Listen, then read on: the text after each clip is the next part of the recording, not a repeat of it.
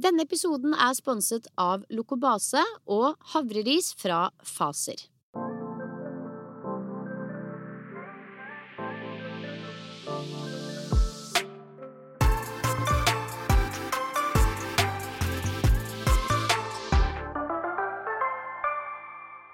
Hei og velkommen til en ny episode av Treningspodden, dere. Jeg vet ikke om det er mulig å høre, det tror jeg.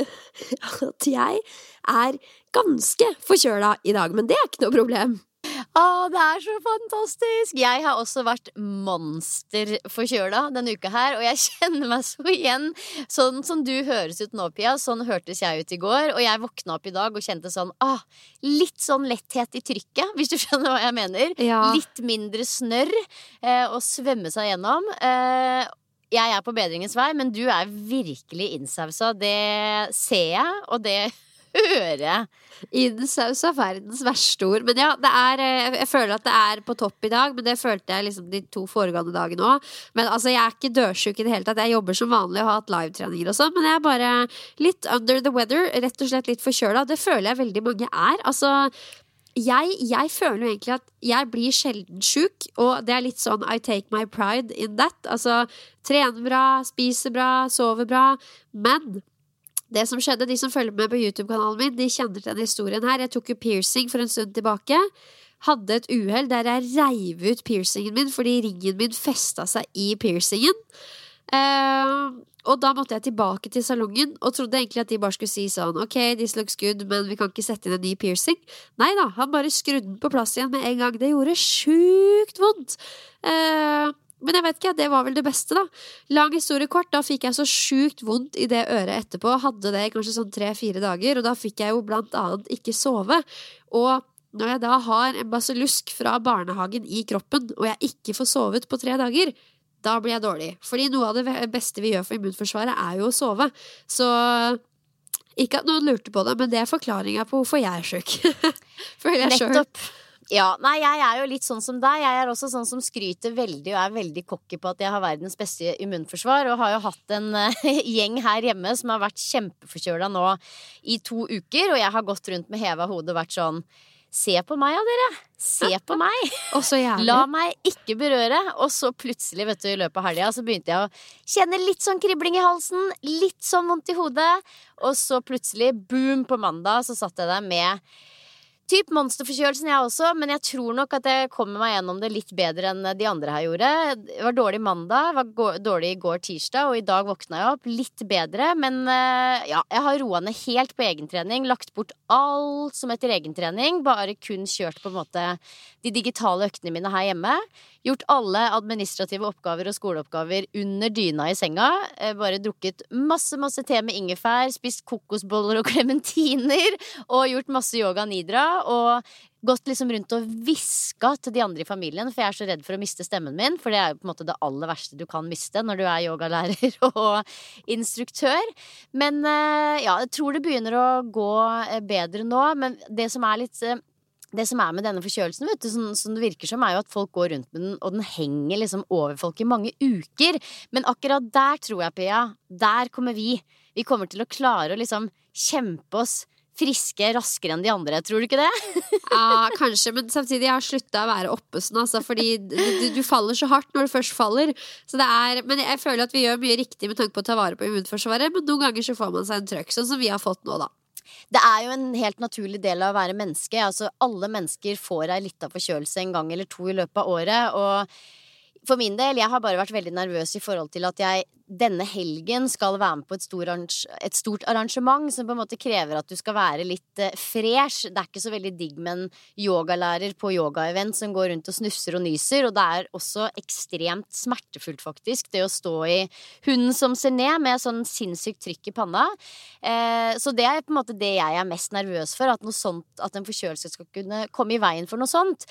Men for min del, det er jo én ting, men for din del så er det jo nesten enda verre, for du har òg veldig store greier på gang denne helgen. Har du ikke det? Eh, nei, da aner jeg ikke hva du sikter til, faktisk. Vixen? Å, oh, herregud. Ja, ja, ja, ja, det er Vixen. Altså, Vixen er jo på fredag. Dere som lytter, i dag når vi spiller inn, så er det onsdag. Eh, og faktisk allerede på torsdag så skal jeg på fest med Eggmont-gjengen. Som jeg har gleda meg til, fordi det er den første festen jeg har hatt i kalenderen på 100 år. Så det er den ene tingen som står på spill. Og på fredag, som du sier, så er det jo da Vixen Blog Awards som jeg har bestemt meg for å dra på. Jeg eh, er jo så heldig, jeg er jo veldig takknemlig for å være nominert i finalen til årets treningsprofil, person, hva heter det, i treningskategorien. Eh, så den står jo også litt på spill. Det er jo synd å ikke kunne sitte der i salen og klappe for vinneren når den blir kåra. og så, men aller viktigst, litt sånn som deg, på lørdag så er det NIH eh, Aktiv Convention, en sånn mini-convention på lørdag, der hvor jeg skal bidra og ha time. Og litt sånn som deg, jeg er ikke, jeg er ikke noe hund som ser ned og hele greiene der, men du bare, du er ikke keen på å være noe annet enn 110% da. Men jeg tror vel at nå som det er onsdag, så skal jeg rekke lørdag. Det tror jeg. Ja, Det får vi satse på. Og det er jo litt som du sier, man, man klarer jo alltid å karre seg gjennom sånne ting, men det er noe med det at når du skal stille opp på et hel helsearrangement, så vil man jo også formidle helse, og det er ikke sånn kjempeenkelt når man er helt innsylta i en forkjølelse.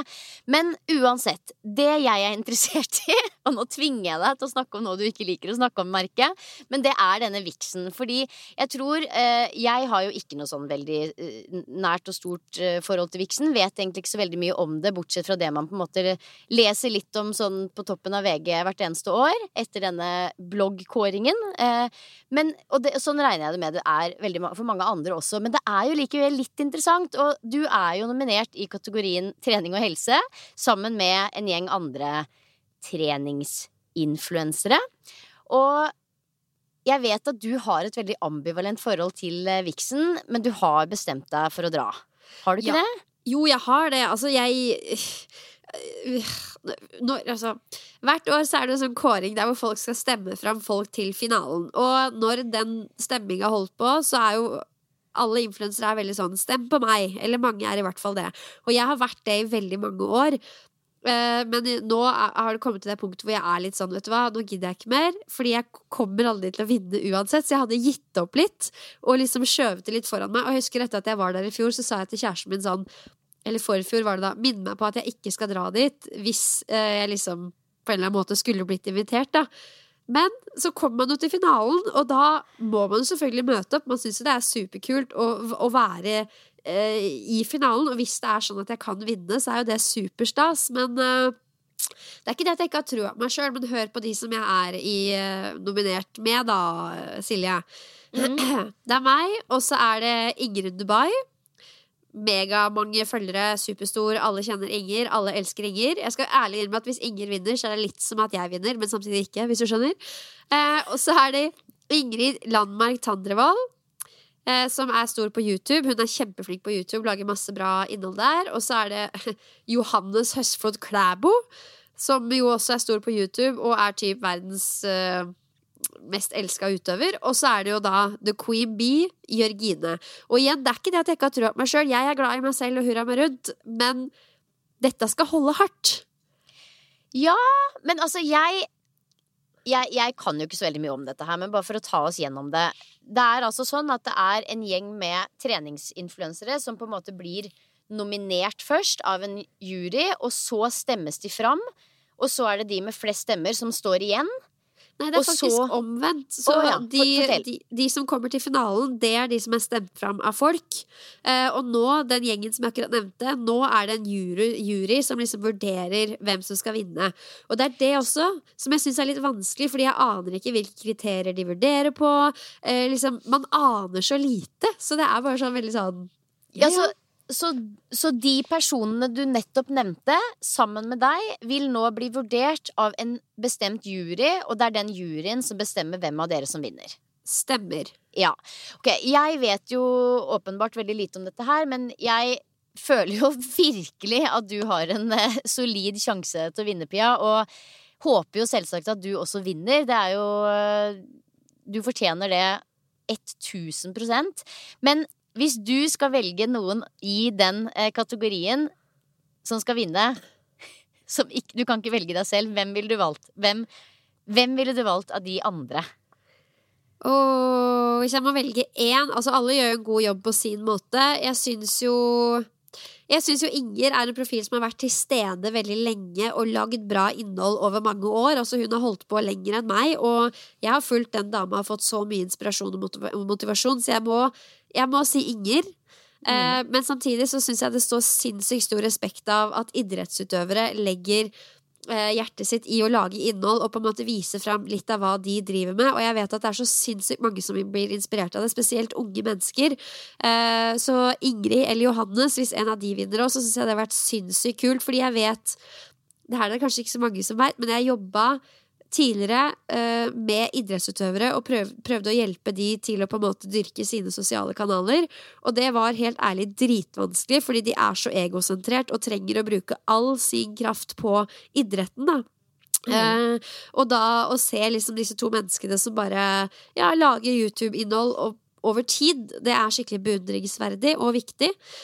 Eh, så det er sånn jeg ser på det. Hva med deg? Altså, du, det, er, det, er, umulig å spørre Nei, deg. men jeg kanskje? tenker jo selvfølgelig deg, Pia. Jeg kjenner jo deg godt. Jeg vet hva du står for. Jeg vet at du er ekte, og jeg vet hvor hardt du jobber. Så for meg så er det ingen tvil om at du fortjener den prisen. Men jeg må jo også si at jeg også blir jo veldig fascinert av Inger og det hun får til, fordi hun er trebarnsmamma med små tvillinger og deler på en sånn ærlig og fin måte som som jeg tror veldig mange kan kjenne seg igjen i. Og jeg liker også veldig godt den enkelte, enkeltheten i arbeidet. At hun er, hun er, ikke den som er sånn nå skal jeg finne opp kruttet på nytt, men hun bare deler helt ærlig det som har fått henne dit hun er på trening. Og det liker jeg godt. At det er liksom å presse de samme rundene på, på løpebanen, og det er å kjøre de der knebøyene i det knebøystativet, og, og det er det, liksom. Nei da, det er så klart mye mer, men det er veldig sånn helt det her er det jeg gjør, folkens. Og sånn er det. Det er liksom ikke ja. hokus pokus, og det, det, liker jeg veldig godt. For jeg tror at veldig mange hele tiden liksom leter på sosiale medier etter sånn derre eh, sånn superinspirasjon som skal få de til å oppnå den ene supertingen eller den andre supertingen. Men sånn egentlig så tror jeg vel ganske så sikkert at alle vi som faktisk får til å trene mye, vi trener ganske likt. Og faktisk litt kjedelig, kanskje. Vi gjør veldig mye av det samme, og jeg liker veldig godt at hun bare ja, deler det, og ikke så mye annet spennende. Helt enig, fordi det er kanskje litt digresjon, men det er jo så sant det Inger egentlig viser, at hvis du skal bli bedre i noe, så må du jo tørre å gjøre det samme over tid. Og vi blir jo litt sånn skada av sosiale medier, spesielt kanskje av profiler som deler nye ting hele tiden, og liksom knebøy der, oppe et bein, opp på tre tær, sleng armene i, i været. Altså, det er så mye greier, og det er bra, det, og mange trenger jo variasjon for å holde motivasjonen oppe, men samtidig så jeg tror mange undervurderer hvor mye motivasjon det ligger i å gjøre det samme over tid også, da. Mm. Ja. Nei, så det som er med Vixen, da, er jo Jeg har jo nummer én aldri fulgt veldig med på det. Nummer to aldri vært der. Men jeg kjenner jo blant annet deg og flere andre som også har vært nominert tidligere. Og det er jo litt sånn at Vixen er jo på en måte litt sånn kleint og flaut og rart. Og det er litt sånn Man sitter og følger med på det er sånn Det er jo sånn, det er jo alltid mye drama. Men samtidig så er det jo igjen dette her med for eksempel denne trening- og helsekategorien, da. Hvor viktig er det ikke, liksom, at de folka som faktisk legger hele livet sitt i å lage innhold sånn at andre der ute også kan bli hekta på trening, som vi vet er så bra for oss, faktisk får en eh, Hva skal jeg si en anerkjennelse i det offentlige. Det tenker jeg er kjempefint. Ja, det er veldig bra. Og sånn, litt tilbake til det du sa om at det liksom er kleint og rart. Du har jo ikke vært der engang, men du kan kjenne på litt på kroppen hvordan stemninga er. Altså, det er bare sånn veldig sånn se og bli sett-type sted. Eh, du kjenner den og den personen, men dere går ikke bort til hverandre. Fordi dere har ikke, altså, det er bare så mye rare vibes der, og det er derfor jeg, jeg bare blir så sånn klein over at jeg er i den settingen. Men man må jo bare senke skuldrene og bare sånn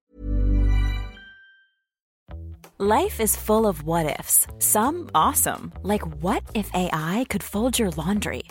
And some, well, less awesome, like what if you have unexpected medical costs? United Healthcare can help get you covered with Health Protector Guard fixed indemnity insurance plans. They supplement your primary plan to help you manage out of pocket costs. No deductibles, no enrollment periods, and especially no more what ifs. Visit uh1.com to find the Health Protector Guard plan for you. Hey, I'm Ryan Reynolds. At Mint Mobile, we like to do the opposite of what Big Wireless does. They charge you a lot, we charge you a little. So naturally, when they announced they'd be raising their prices due to inflation, we decided to deflate our prices due to not hating you. That's right. We're cutting the price of Mint Unlimited from $30 a month to just $15 a month. Give it a try at mintmobile.com slash switch. $45 upfront for three months plus taxes and fees. Promo rate for new customers for limited time. Unlimited more than 40 gigabytes per month. Slows. Full terms at mintmobile.com. Many of us have those stubborn pounds that seem impossible to lose, no matter how good we eat or how hard we work out. My solution is PlushCare. PlushCare is a leading telehealth provider with doctors who are there for you day and night to partner with you in your weight loss journey. They can prescribe FDA-approved weight loss medications like Wagovi and Zepbound for those who qualify. Plus, they accept most insurance plans. To get started, visit plushcare.com slash weight loss. That's plushcare.com slash weight loss. Chille, liksom. Nå i år så skal jeg, jeg ha alliert meg med Eggmont. De har liksom samla en liten gjeng, så vi skal ut og spise først. Jørgine skal blant annet også. For at jeg kan gjemme meg litt bak henne. så, og så går vi liksom til dette stedet, og da er man liksom en gjeng. Og så er det bare å ta det for det der. Det er jo et show, det er jo gøy. Eh, og så blir det jo spennende, da. Altså, selv om jeg kanskje ikke tror at jeg stikker av med seieren, så har man jo alltid lite sånn tro i og med at man står på lista. Og det er jo spennende, og det er spennende å sitte der og og liksom, eh, ja, høre da hvem som eh, vinner. Og så kommer det jo kanskje en bombe eller to. I fjor så var det jo, eller forfjor, så var det jo Kristin Gjelsvik som høvla over Sofie Elise. Eh, hvem vet, det kan jo hende at noe sånt skjer igjen. Det er jo en veldig fin mulighet til å nå ut med et budskap hvis man sitter inne med noe, noe Kristin åpenbart gjorde. Ja, eller bare få Eh. veldig mye oppmerksomhet på en og samme kveld. Ja, i, uten tvil. Ja. Eh, så eh, Men, men, ja. eh, men jeg bare, må bare runde av den her. Det, her. det er bare jeg som er sånn derre eh, sl- sladrenysgjerrig. Men hvis du ikke hadde dratt med Eggmont, hadde du tatt med deg Simen? For å si det sånn, eh, jeg spurte han, og han var sånn Ikke faen. Nei, han hadde jo blitt med hvis jeg hadde mast, liksom. Men nei, det, nei, det tror jeg Nei, Det hadde vært veldig rart. virkelig Altså Jeg ser for meg min kjæreste òg. Jeg, jeg kan ikke tenke meg en person som hadde vært mer malplassert på et sted enn på Vixen enn han. Det er liksom bare det største marerittet, på en måte. Men det i seg sjøl hadde jo vært Det hadde jo vært den artigste YouTube-videoen. Liksom sånn, Ta med Simen på Vixen Awards. Altså, bare alle dere som lytter, og jeg tenker at dere kan se for dere kjæresten deres på noe sånt. Det er liksom Men så har du jo de som altså eh, Du har jo disse influensemennene som er en del av opplegget og syns det er dritkult, liksom. Så eh, ja, det er forskjell på folk. Det er forskjell på folk. Men uansett, da. Dette er eh, to be continued, spør du meg. Fordi neste uke så er det det første jeg skal Da vet vi åpenbart eh, hvem som har vunnet eh, trening og helsekategorien. Men vi må jo få høre litt sladder fra festen nå, tenker jeg. Ja, ja, det er uten tvil. Uh, ja, fordi når denne episoden her er ute, så vet jo alle hvem som har vunnet. Så da, på en måte da, så er kanskje dette litt out of date, men samtidig ikke. Da veit dere hvilke følelser jeg gikk inn i det med, og så får dere høre hvilke følelser jeg går ut av det med neste uke. Og så skal dere få litt sånn inside gossip på selve utdelinga og, og festen etterpå, hvis jeg kommer så langt. Åh, gøy. Også denne uka er vi sponset av Lokobase, som er fantastiske fuktgivende produkter som finnes bl.a. på apotek. Ja, og dette her er jo produkter som passer veldig bra nå på denne tiden av året, hvor man kanskje har litt ekstra tørr og kanskje sprukket hud. Eh, Sånn er det i dette nordiske eh, vinterklimaet. Og jeg vet at du har testa en krem spesielt som heter Lokobase Locobase Repair Cream. Kan ikke du fortelle litt om den? Det, jo, fordi Locobase har forskjellige produkter, så det er viktig at vi liksom skiller litt mellom de. Og Locobase Repair det er en effektiv hudpleiekrem, og bruksområdene er liksom frostbitte kinn, hvis du har litt sånn sprukne lepper eller træler etter å ha løfta mye vekter, i det i kombinasjon med, med liksom kald luft. Da får du fort liksom knusktørre hender. Eh, eller bare sånn generelt tørre punkter på hele kroppen. Eh, den kremen har et veldig høyt fettinnhold på 63% og tilfører en kombinasjon det er det her som er hemmeligheten, skjønner du, av hudidentiske fettstoffer som inngår naturlig i hudbarrieren fra før. Så de barrierestoffene trenger dypt ned i huden og påskynder hudens egen reparasjonsprosess. Ok, ja. Vet du hva? Jeg kjenner at eh, litt sånn spesielt sånne kremer til hendene, det er bare så sykt digg å ha med seg. Både at det står på badet, men å ha med seg litt sånn i veska når man skal på treningssenteret, når man skal på jobb, overalt hvor man skal på den tida her. For plutselig så står du her, står du der med kjempetørre hender, og da har man løsningen. Indeed. Så jeg tenker nå, du pleier jo Du har sånn snakka om at du blir litt sånn Du er litt sånn knusktørr type på vinteren, eller ja, nei? Ja, i Norge så er jeg jo det. Når jeg er i Australia derimot, på vinteren, så er jeg jo Da bruker jeg bruker jo ikke et snev av hudkrem når jeg er ute og reiser og i tropiske strøk. Aldri. Men her i Norge så blir jeg faktisk ofte ganske både tørr, eh, men òg begynner å klø en del sånn på høsten. Og det er sykt irriterende. Altså Da må du forebygge annet med lokobase. Tre andre ting du kan gjøre, som jeg har lært av lokobase, er at du kan beskytte huden mot kulde ved å kle deg varmt om vinteren. Bruke hansker, være flink til det. Og f.eks. beskytte leppene med et sånt sjal eller skjerf. Det hjelper. Å ha noe liksom foran munnen. Pleier du det? Eh, jeg pleier å bruke sånne gigantiske ullskjerf, da, så jeg beskytter jo litt da. Ja, Sånn at øya sånn stikker så vidt opp. Ja ja. Dekker det man dekke kan. Tips to, velg klær som sitter løst på kroppen, siden klær som gnisser mot huden kan tørke det ut. Der har vi kanskje litt å gå på. Ja, Spesielt i denne verden vi lever i med tights. Det må jeg si. Den er litt hard å knekke, men eh, ja, det er kanskje muligheter der òg. Kanskje det kommer litt sånn baggy treningsbukser inn eh, etter hvert. Ja, litt sånn som jeg hadde på 90-tallet, sånn fra Ja. MXDC og Men- Michi og sånn. Det skal du ikke kimse av, Pia, for nå er jo baggy bukser the shit. Det er sant, men Mm. det var også du som sa til meg at skinny jeans er på vei tilbake igjen. Nei, ikke skinny jeans, det er på vei ut. Ah. Men lave i livet-bukser, fy. det er på veien inn. Nei, det. Det skal folk få ha i fred. Mm. Eh, tips nummer tre. Det er å ikke dusje og bade så ofte. Rett og slett ikke hver dag. Og bruk gjerne produkter uten parfyme. Dusjolje kan være et godt alternativ til såpe.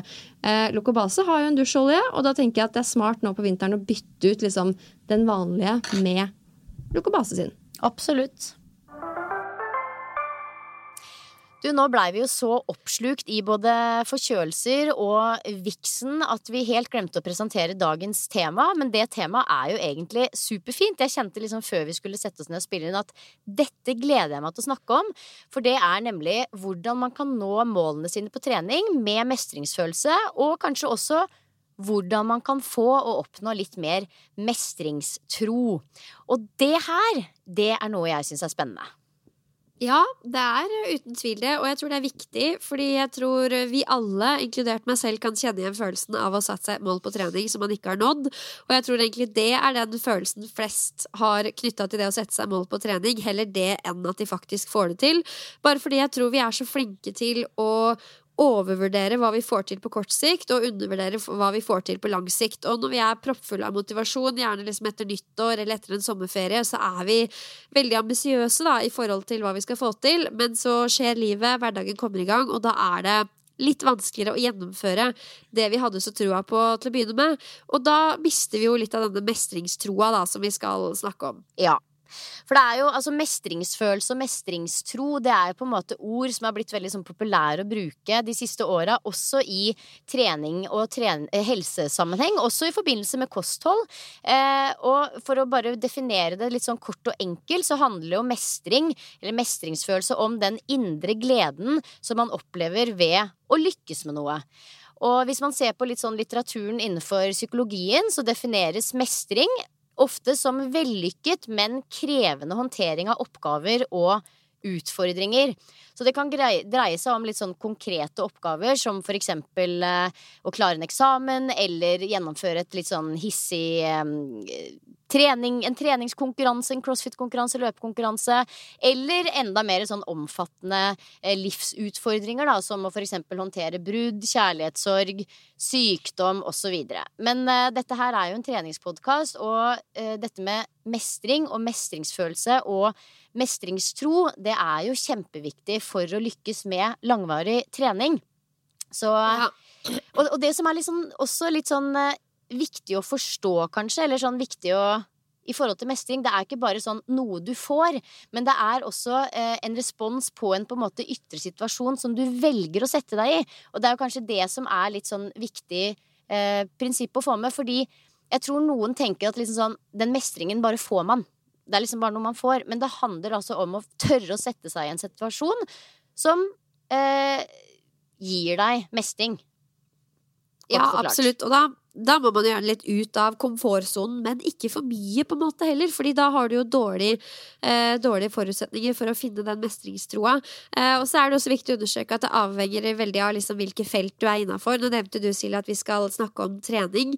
Eh, og hvis det er liksom noe som er helt nytt for deg, og du på en måte skal komme i gang med trening, så er det jo ikke å forvente at du skal ha veldig stor mestringstro, så da handler det jo i veldig stor grad om å måte bygge den selvtilliten, sånn at du kan få litt mestringsfølelse. Eh, for det er jo det å, å tilegne seg og få å skape mestringsfølelse, som igjen skaper mestringstro, altså selvtillit, da. Jeg bruker mestringstro og selvtillit litt om hverandre, er ikke det egentlig det samme? Jo, altså mestringstro er jo på en måte Altså Det er jo Ja, det er jo tro på på en måte nødvendig handlingsevne for å kunne lykkes i å gjennomføre en spesifikk oppgave.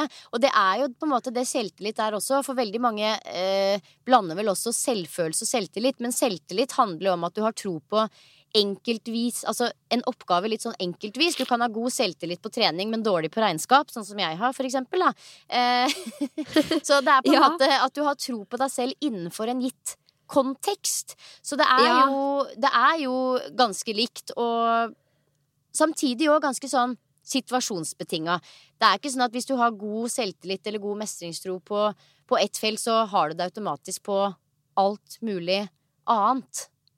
Nei, absolutt ikke. Og det er, der, eh, det er, jo der, vi skiller mellom selvfølelse og selvtillit også. Selvtillit handler jo om å ha troa på egne ferdigheter eh, innenfor en gitt arena, kanskje. Men selvfølelse handler mer om den liksom eh, opplevde grunnmuren. Da, at du er måte glad i deg selv på et grunnleggende nivå, uavhengig av om det går bra eller dårlig, for å si det veldig enkelt. Mm. Eh, veldig mange legger jo på en måte sjela si i prestasjonene sine. At hvis det går dårlig, så er man et dårlig menneske. Det er jo ikke tilfellet. Men dessverre så er det veldig mange som opplever det sånn. Og da handler det ikke om at du nødvendigvis trenger å få til ny, enda flere nye ting, men heller å jobbe med liksom opplevelsen av at du er du er god nok som du er, da, uavhengig av hva du får, får til. Men det er en digresjon. I dag snakker vi om mestringsfølelse. Ja. Og det er jo eh, Altså, dette med mestringsfølelse Jeg tror de aller fleste som hører på treningspodden, har jo kanskje en viss erfaring med trening og har ulike Eh, jeg har kanskje opp igjennom kjent litt på mestringsfølelse, men det kan jo være veldig varierende. Og jeg, eh, jeg tenker at det er også litt hyggelig og interessant å høre litt om din og min eh, erfaring rundt mestringsfølelse, fordi hvis jeg skal begynne med meg selv, i hvert fall, så tror jeg kanskje mange tenker det. At liksom jeg er en som alltid har trent og alltid fått til det jeg vil, og alltid har tro på at jeg skal lykkes, og derfor har jeg lykkes. Men jeg må faktisk innrømme at hvis jeg liksom virkelig tenker litt tilbake, så tror jeg jeg har kjent mye mer på mestringsfølelse i forbindelse med trening og aktivitet i voksen alder enn det jeg gjorde som barn. Og jeg tror på en måte at det kanskje er litt tilfeldig, men samtidig så handler det nok litt om, i hvert fall når jeg ser på mine egne barn, som i veldig mye større grad har veldig stor mestringstro i idretten. Jeg tror på en måte aldri jeg traff helt blink når det kom til valg av fritidsaktiviteter. Det høres kanskje rart ut, men jeg opplevde aldri særlig mestring eh, i de fritidsaktivitetene jeg var med på, eller i gymtimene heller, på en måte. Men en arena der jeg begynte å kjenne på mestring eh, etter hvert, var eh, når jeg var med stemora mi på aerobic, faktisk. Som jeg begynte med ganske tidlig. Hun var aerobic-instruktør. Og det syns jeg var gøy. Det å liksom for å være med eh, stemor på aerobic, stå i en gymsal og med masse gamle damer, holdt jeg på å si, og, og gjøre aerobic, det var liksom midt i blinken for meg. Og, og så husker jeg også at jeg, jeg husker tilbake på barnebursdager at når det var dansing, når vi skulle danse, så kjente jeg også på mestring fordi jeg kjente at jeg hadde rytme, hvis du skjønner. Men allikevel så var det aldri noe åpenbart for verken meg eller foreldrene mine at jeg skulle begynne på dans. Hvis du skjønner, Det var likevel andre ting som jeg gikk på som jeg ikke opplevde så mye mestring på. Men igjen, da. Dette med aerobic eh, på, på, på, på en måte eh, hva skal jeg si, på gymgulvet og eh, dansing i barnebursdager tok meg jo videre inn på treningssenteret når jeg ble 16 år og kunne få et medlemskap der, og inn i aerobic-salen, der hvor jeg virkelig fikk blomstre og oppleve mestring. Så ja, sånn har nok litt sånn reisen vært for min del, og jeg opplever mye mer mestring nå enn det jeg gjorde som barn i forhold til trening og aktivitet. Men det tror jeg veldig mange kan kjenne seg igjen i. Blant annet jeg. Altså, jeg var jo en sofapotet som elska ostepop, og gymtimen var ikke mitt, min time to shine, liksom. Og det, vet ikke jeg, som barn så er det veldig sånn, det er veldig sånn bestemte rammer du blir satt inn i når det kommer til aktivitet, og hvis du ikke oppfyller de krava, eh, så får du sikkert være med, og ting er raust og hurra men du får ikke den gode liksom, mestringsfølelsen med mindre du er eh, på det jevne eller litt bedre enn snittet, da. Og det er jo egentlig litt synd. Eh, jeg tenker jo at de Veldig mange av de felles aktivitetene for barn som finnes, de ser jo ikke på langt nær alle. Og vi vet jo at det å gi mestringsfølelse er noe av det viktigste man kan gi for å på en måte bygge videre selvtillit og lysten til å fortsette med noe. Da. Eh, og det var jo også for min del, når jeg begynte å løpe litt med pappa, og jeg opplevde det som en liksom trygg arena for fysisk aktivitet, at jeg også opplevde mestring. Ikke at jeg løp fort i det hele tatt. Altså, jeg gikk jo store deler av turen, og pappa løp i sirkler rundt meg, men av en eller annen grunn, fordi jeg ikke hadde noen å sammenligne meg med på den måten, og jeg fikk ros av pappa, så opplevdes det på en måte trygt ut, og det var det som gjorde at jeg eh, fikk lyst til å oppleve det mer, da. Og det er også grunnen til at jeg har veldig troa på at man eh, selv som voksen også setter seg i treningssituasjoner hvor man legger litt til rette for mestring, rett og slett. Eh, og det føler jeg at treningsbransjen har blitt mye bedre på de siste åra. Vi har blitt mye rausere. Eh, og vi har mye mer respekt for at folk liksom må tas imot litt eh, der de er, da. Mm. Eh, for mestringsfølelse, jeg tror virkelig på at det er noe av det mest motiverende som finnes når det kommer til fysisk aktivitet, fordi alle som skal begynne med trening, har en sånn følelse av at eh, Nei, dette får jeg ikke til, her er jeg ikke så god, jeg er for dårlig trent for det og det og det.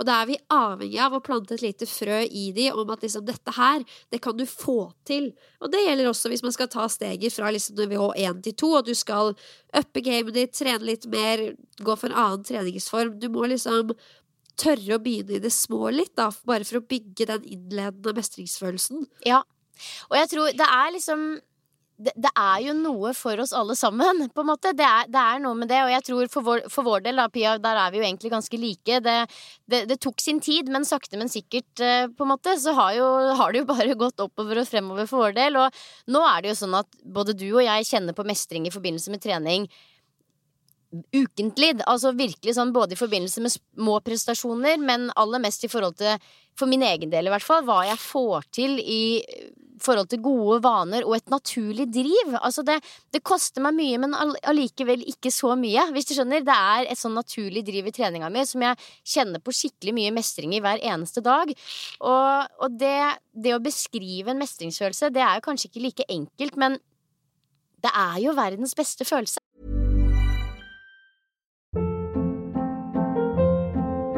Hold up. What was that? Boring. No flavor. That was as bad as those leftovers you ate all week. Kiki Palmer here, and it's time to say hello to something fresh and guilt-free. Hello Fresh. Jazz up dinner with pecan-crusted chicken or garlic butter shrimp scampi. Now that's music to my mouth. Hello Fresh. Let's get this dinner party started. Discover all the delicious possibilities at hellofresh.com. Even when we're on a budget, we still deserve nice things. Quince is a place to scoop up stunning high-end goods for 50 to 80% less than similar brands. They have buttery soft cashmere sweaters starting at $50, luxurious Italian leather bags, and so much more. Plus, Quince only works with factories that use safe, ethical, and responsible manufacturing. Get the high-end goods you'll love without the high price tag with Quince. Go to quince.com/style for free shipping and 365-day returns.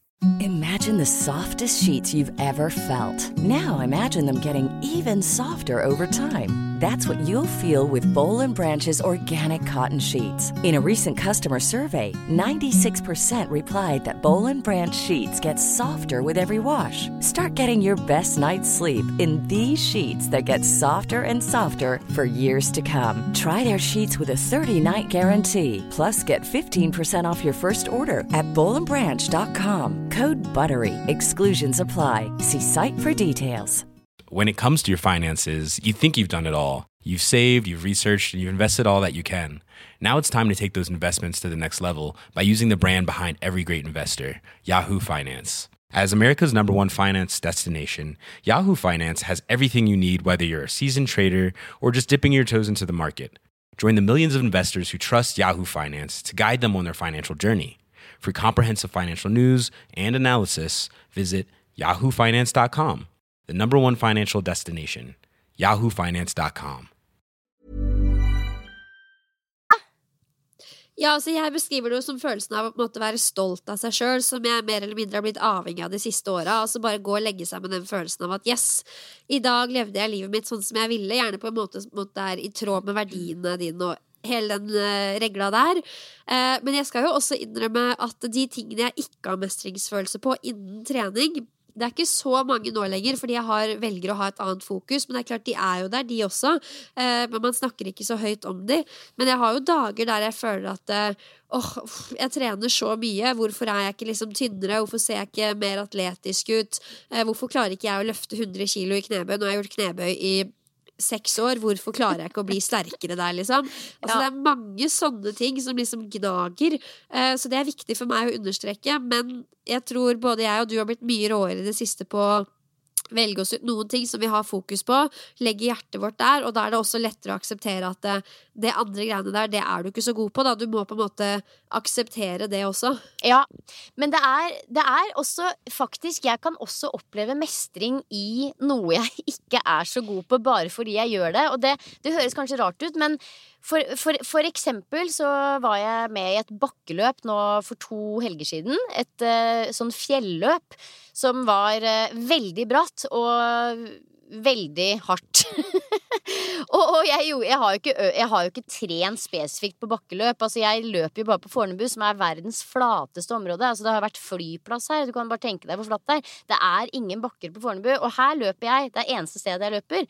Så det er klart at bakkeløp er ikke min sterkeste side, men bare det for meg å liksom være med i det bakkeløpet og, og, og, og, og på en måte løpe meg så sliten at jeg blir nødt til å liksom bare ligge og pese på toppen i utmattelse. Liksom bare ligge der i lyngen og daue på toppen et lite minutt eller to. Det ga meg sånn ekte sånn mestringsfølelse og lykkefølelse, helt uavhengig av resultatene, bare fordi jeg faktisk gadd å presse meg sjøl til å gjøre det. Ja, og det du beskriver der, er jo på mange måter en mental ferdighet, for det handler litt om eh, det fokuset du har inn i en eh, en, inn i et eller annet som du ikke på en måte er 100% forberedt på. Noen går inn i noe sånt og kun ser rundt seg, rundt på konkurrentene. Oi, så flinke de er, se hva de fikk til.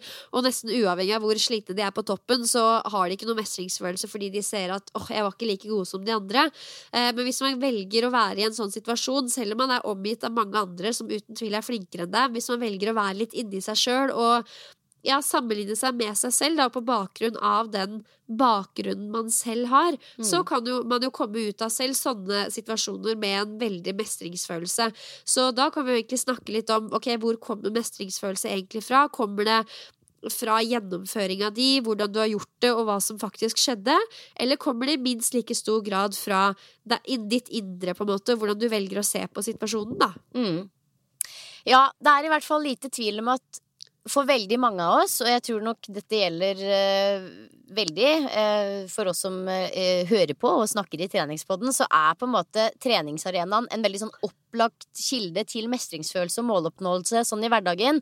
Eh, det hvis noen hadde tatt fra meg den, så, så, så hadde jeg stått veldig på bar bakke, føler jeg, i forhold til det å liksom få sånn ukentlig bekreftelse på at På, at, på å føle at jeg gjør noe, noe viktig og bra og, og fint for meg sjøl. Det, det, er- det er virkelig en viktig arena, og, og jeg er helt overbevist om at de som ikke trener, helt sikkert finner mye mestring i andre ting. Men, men jeg er veldig fornøyd med å ha funnet trening som min mestringsarena.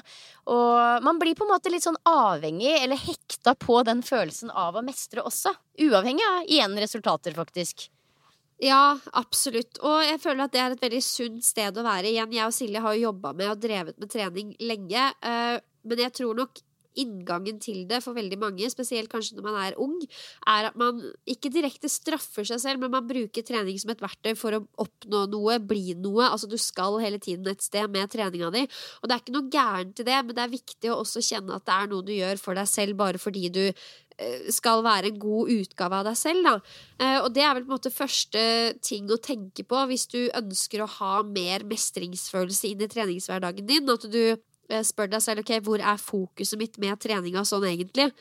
Eh, og så handler det også om å ha fokus på å bygge aller først mestringstro med treninga di. Og litt sånn som jeg nevnte innledningsvis, det å tørre å sette lista lavt nok. Det er også derfor jeg elsker det tipset du ga for lenge siden, Silje, om å ha et mål om å trene tre ganger i uka hele året, som høres så lett ut her og nå, men når du først skal praktisere det, og du kommer inn i påske, sommerferie, juleferie, alle disse tingene her, så blir det med ett litt vanskeligere. Men hvis du klarer da å være tro mot det målet, ikke nødvendigvis et helt år, men si to eller tre måneder, eh, og bare få den mestringa av å kjenne at vet du hva, det fikk jeg til. For det er det som skaper den selvtilliten som trengs for å bygge, bygge på med neste stein, da, som kan være noe annet som kanskje er bitte litt hårete. Og sånn kan man bygge mestringstro og ikke minst mestringsfølelse litt sånn stein for stein, da. Ja. Det er fire sånne ulike punkter i forbindelse med, med mestringstro som ofte på en måte blir brukt, da ikke i forbindelse med trening spesifikt, men mestringstro på det generelle innenfor psykologien. Og det er en eh, det er, Du har sikkert hørt dette navnet, Albert, Albert Bandura. Han er på en måte Han er en sosial eh, Han er veldig kjent innenfor sosialpsykologien og blir han er på en måte den som alltid blir nevnt og assosiert med begrepet mestringstro. Og de fire trinnene som han mener er avgjørende for mestringstro, det er én tidligere erfaringer, altså mestringsopplevelser eller opplevelser av nederlag. Så det vil påvirke troen på hvordan du skal gjøre det fremover.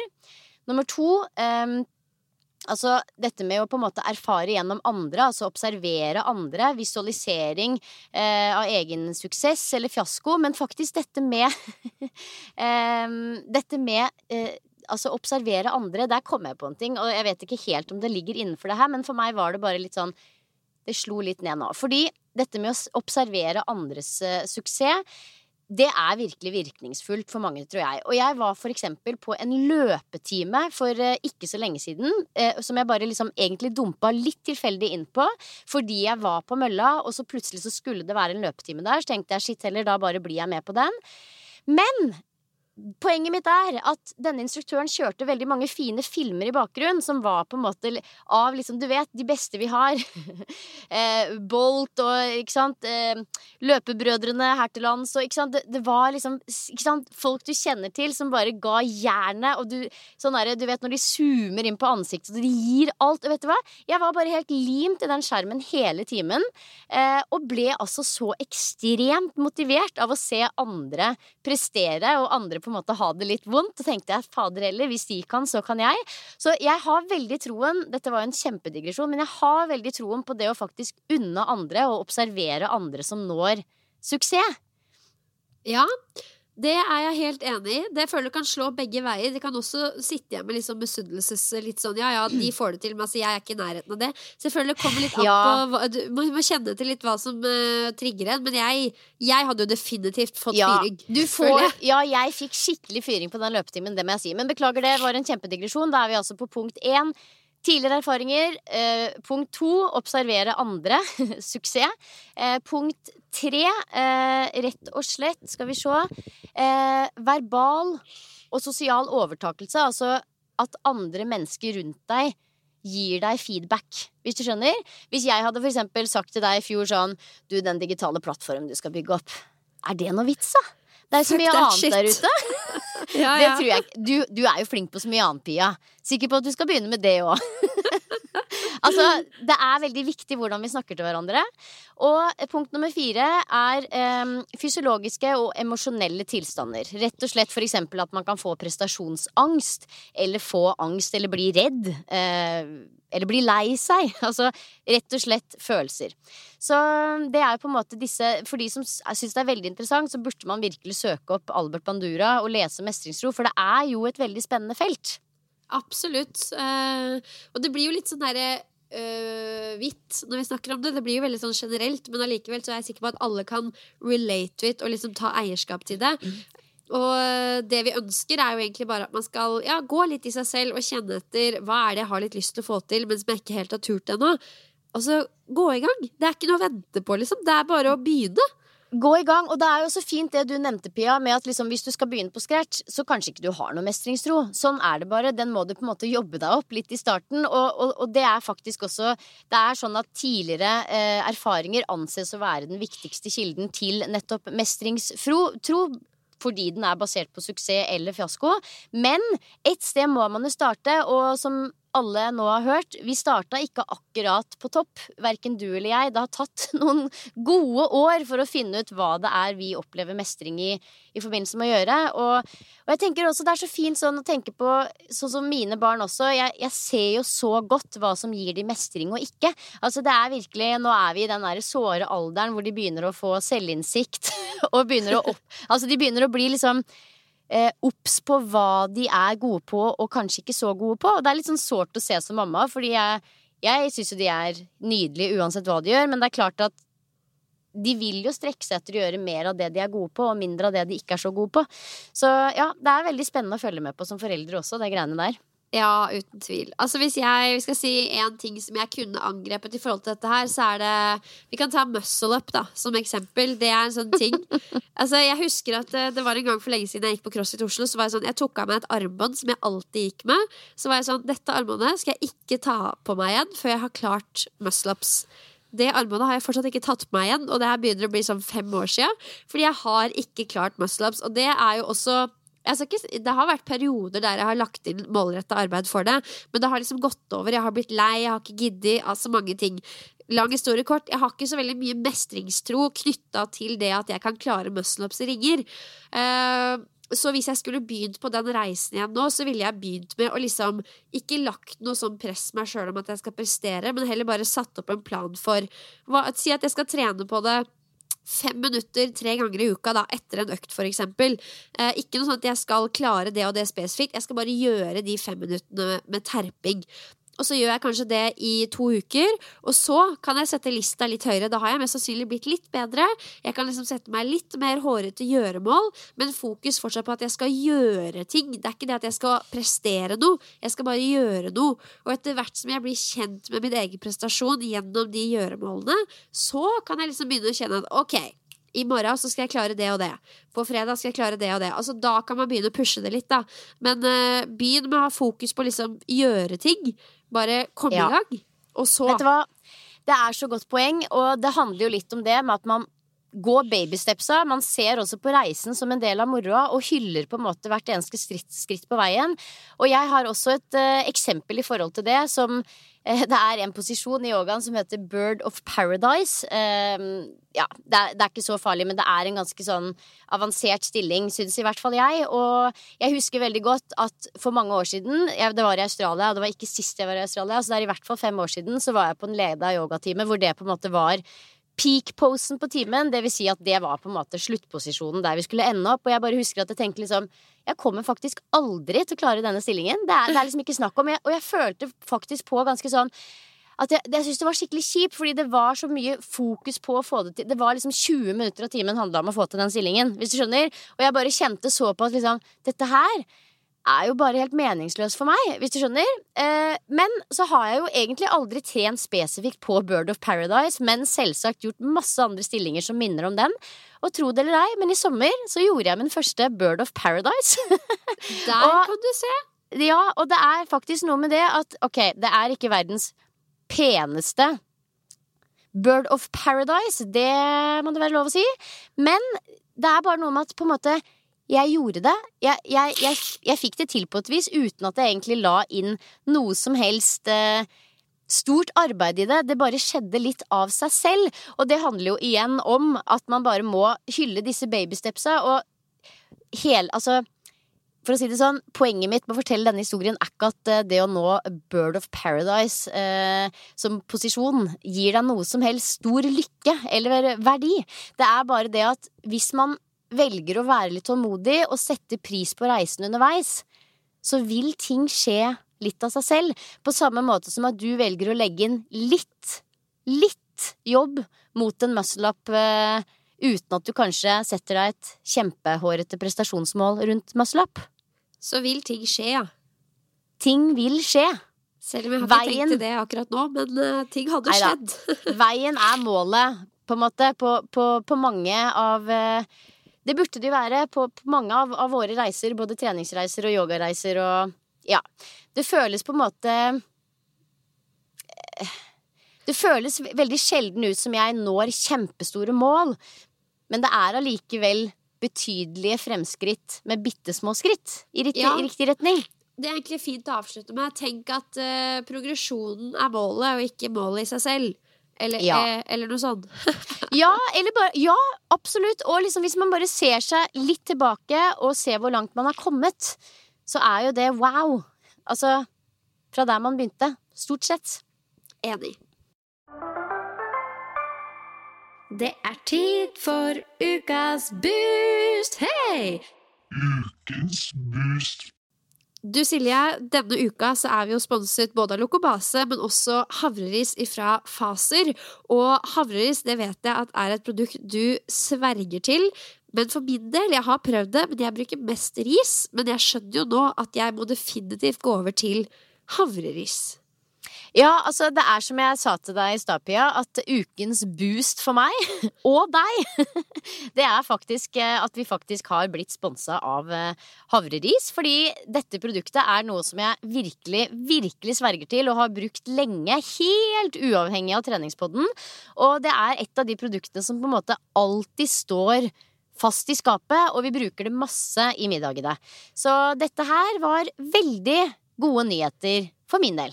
Ah, ja, og havre er jo, det er jo de fleste av oss kjent med. Altså, havregrøten er, jo, er jo fast for de fleste av oss. Og havre er kjent for å være et sunt kornslag som både inneholder mye protein, kostfiber og umettede fettsyrer. Eh, og hvit polert ris, da, for eksempel som basmati-ris eller jasmin eller lignende, har et betydelig lavere innhold av nyttige næringsstoffer, som da kostfiber, proteiner og umetta fett, enn det havre har. Så Ja. havrevis, havrevis, vil jo derfor være et helt klart sunnere valg som middagstilbehør. Og at det er kortreist og bedre for miljøet, er jo også et klart pluss. Så nå blir jeg sånn Hvorfor bruker jeg jasminris, egentlig? Ja, så For vår del så er det Jeg, jeg vet ikke helt hvor, hvor og når det begynte. Jeg tror det var i fjor en gang at vi oppdaga havreris. Og det handler mye om at vi spiser veldig mye asiatisk mat. Veldig mye ulike dal-varianter, ulike curryer osv. Og, så og da er jo ris et veldig naturlig valg, så vi spiste mye ris. Men det er jo litt sånn at det er jo ikke noe farlig å spise ris, men nummer én, det er jo importert fra Asia, som gjør at det er Litt mindre miljøvennlig, og det er også, som du sier, det er veldig sånn hvitt og har lavere innhold av viktige næringsstoffer som vi trenger, da. Og havre er jo, som vi alle vet, et superkorn. Så når man kan bytte ut ris med noe som både har mer næring eh, og energi, og i tillegg har eh, litt eh, lavere miljøstempel, holdt jeg på å si. Altså det er bedre for miljøet å spise noe som er kortreist enn langreist. Så er jo valget egentlig veldig enkelt. Og det kan virkelig brukes på samme måte som ris. Vi koker opp eh, og, og smeller sammen en dall, og så spiser vi på en måte havreris ved siden av. Akkurat som vi ville gjort med ris. Men det er jo også mulig Vi pleier noen ganger å kanskje koke litt for mye av det, og da har jeg det i for eksempel eh, i, eh, i frokostblanding eller i grøten dagen etter kald. Det funker også kjempefint. Men smaker det liksom havre? Smaker det som havregrøt, bare med litt annen konsistens? Nei, det gjør, det gjør egentlig ikke det. Det smaker mer som en veldig grov ristype. Altså, det fins jo også en del eh, rissorter som er på en måte mer grove, eh, og, og liksom Vilt ris og sånne type ting. Det er litt mer tyggemotstand eh, enn vanlig type ris, men jeg vil si at det heller mer mot grov ris i smaken enn havre, faktisk. Syns jeg, da. Altså, et Høres ut som et nydelig alternativ til vanlig ris. Jeg skal jo definitivt teste nå. Havreris fra Faser anbefales sterkt av Silje. Jeg skal teste til neste uke. Ja, neste uke så er jeg spent på å høre hva du syns, fordi det er jo ja, det, det, er ikke, det er jo ikke noe verre enn å bare teste det ut. Og det er kanskje ikke altså, sånn som med vanlig ris. Det er kanskje ikke det du sitter og spiser sånn tørt uten noe saus eller smak. Altså, du blander det jo inn med noe digg, liksom. Så det blir spennende å høre hva du, hva du syns. Ok, Avslutningsvis, da. Gi meg en god og enkel oppskrift der jeg kan bruke havreris. Det er for eksempel en klassisk dal. Dal er jo en uh, linserett fra Ja, de spiser det masse i India, masse på Sri Lanka. Ja, fordi når du, du, sier sånn, Det har du sagt veldig ofte. Du sier sånn 'Jeg vil, vil spise masse dall', så tenker jeg alltid inn meg sånn Hva er egentlig dall? Dal er en, det er en av de mest klassiske rettene fra, fra India og Sri Lanka. Det er en av de tingene som de spiser typ til lunsj og middag hver eneste dag. Eh, men den kommer jo i mange ulike varianter og ulike smaker og ulike farger. Men eh, en klassisk variant er for eksempel bare en gul dal, der hvor du bruker grønne, grønne linser. Enten koker du opp fra scratch sjøl, eller bruker ferdigkokte fra, fra, mm, som er ferdigkokt, som du kjøper på eske, rett og slett. Blander inn eksempel litt eh, currypasté, litt kokosmelk, kanskje litt eh, oppkuttede tomater. Gjerne litt digg krydder, som eksempel ingefær og eh, litt chili, salt og pepper, gurkemeie, sånne type ting. Spisskummen, kanskje. Eh, lar det koke opp lite grann. Trenger ikke å koke lenge hvis du bruker ferdigkokte linser, og serverer det helt enkelt med en eh, ja, havreris. Så det er én klassisk rett. Jeg vet at jeg har delt oppskrift på dal i podden før, så hvis man bare blar litt sånn godt og langt ned på treningspodden sin Instagram, så finner man sikkert noe der.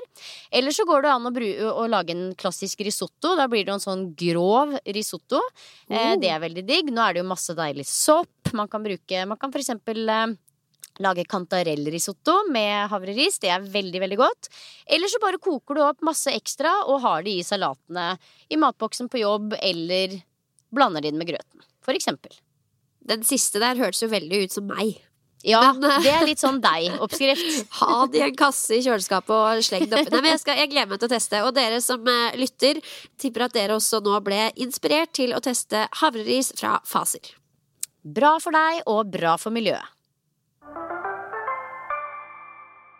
Du, nå skal vi veldig straks eh, runde av, men eh, Pia, hva skal du nå resten av dagen? Åh, jeg kunne ønske jeg kunne si at jeg skal ligge meg under dyna og se på Funkyfab, men uh, jeg skal rett inn i et Teams-møte, og så skal jeg ha online-trening i kveld. Uh, kommer jo logisk nok da til å ta det litt roligere fordi jeg er sjuk, men, uh, men skal selvfølgelig stille opp. Og det er sånn, mange lurer på dette her med trening og sjukdom. Hvordan gjør man det egentlig? Og det er litt rart hver gang man blir sjuk. Man vet jo egentlig, men man googler det kanskje alltid litt allikevel, bare fordi man blir litt sånn ekstra nysgjerrig.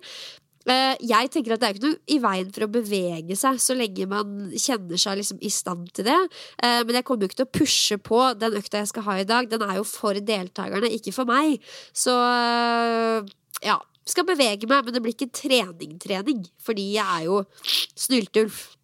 Ja, du er ikke slaget, men, men du legger vekk egentrening, eller?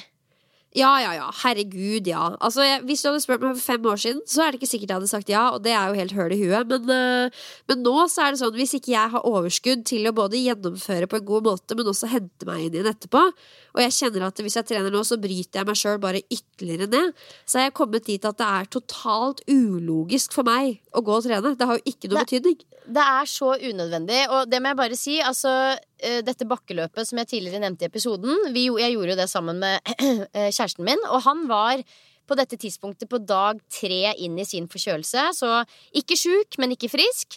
Kjørte da på med et heidundrende bakkeløp og var totalt sengeliggende i fire dager etter.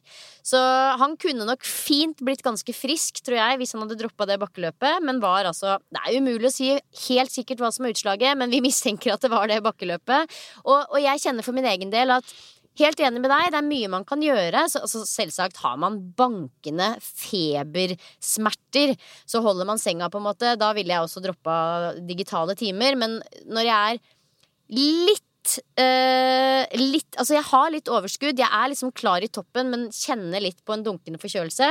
Så, så kan man gjøre noe, sånn som du beskriver, men jeg bruker virkelig alle muligheter og anledninger til å ligge helt pal flat i senga mellom slaga. Så det kan hende jeg må opp og, som du sier, kanskje ta et lite digitalt møte eller en liten digital eh, økt.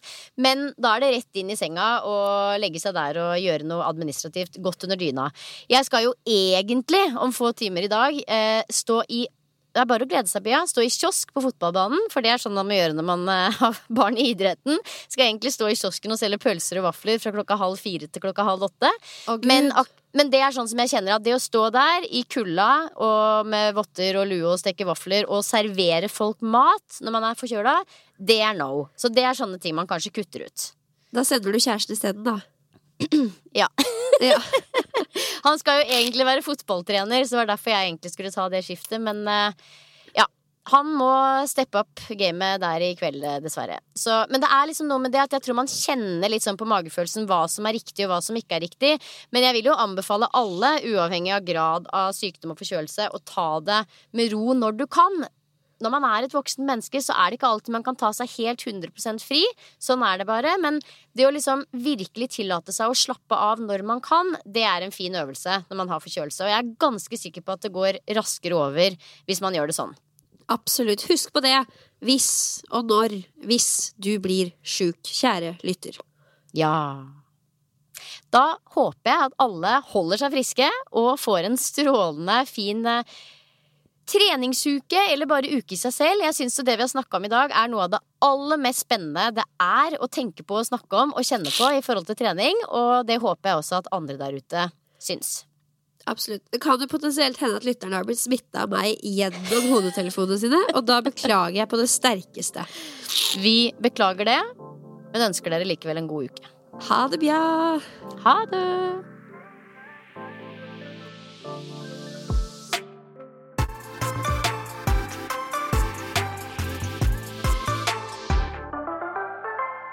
Denne episoden er sponset av Lokobase og havreris fra Faser.